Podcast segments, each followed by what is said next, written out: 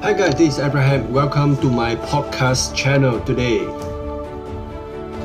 So the big question is this: how would entrepreneurs like us do not cheat on take on venture capital and spending money from our own pocket? And how do we grow our business and market our products, pursue our dream, promote the very message that we believe in out to the world, yet still remain profitable? This is the questions, and this podcast will give you the answer. Right, today I want to talk about marketing in the sense of natural selections. So a lot of time we have a products and we do not know how to market it.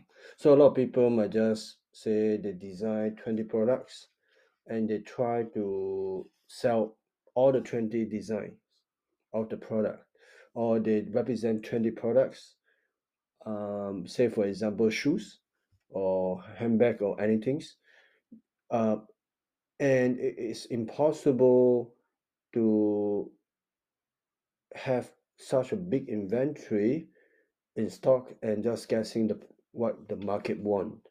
And it could be you got 20, the market only want one of the products, and the other 19 is what market doesn't want.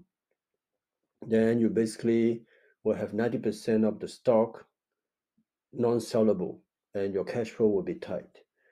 So to do natural selections, the best way is you have the products but not the inventory first, just to present it to the market and let the market tell you which products are the one that in high demand.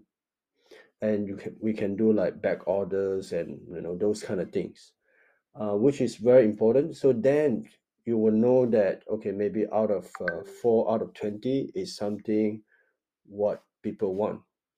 Then from there you start to have the inventory, and obviously the first batch of customers, because they can't get the stock and they are doing back order, you may give them some incentive, vouchers, some appreciations, for them to refer to their friends as well. So that is another topic. So natural selections is one of the steps to help a lot of manufacturer, a lot of people who sell multiple of products or different type of designs, to get a feedback from the market.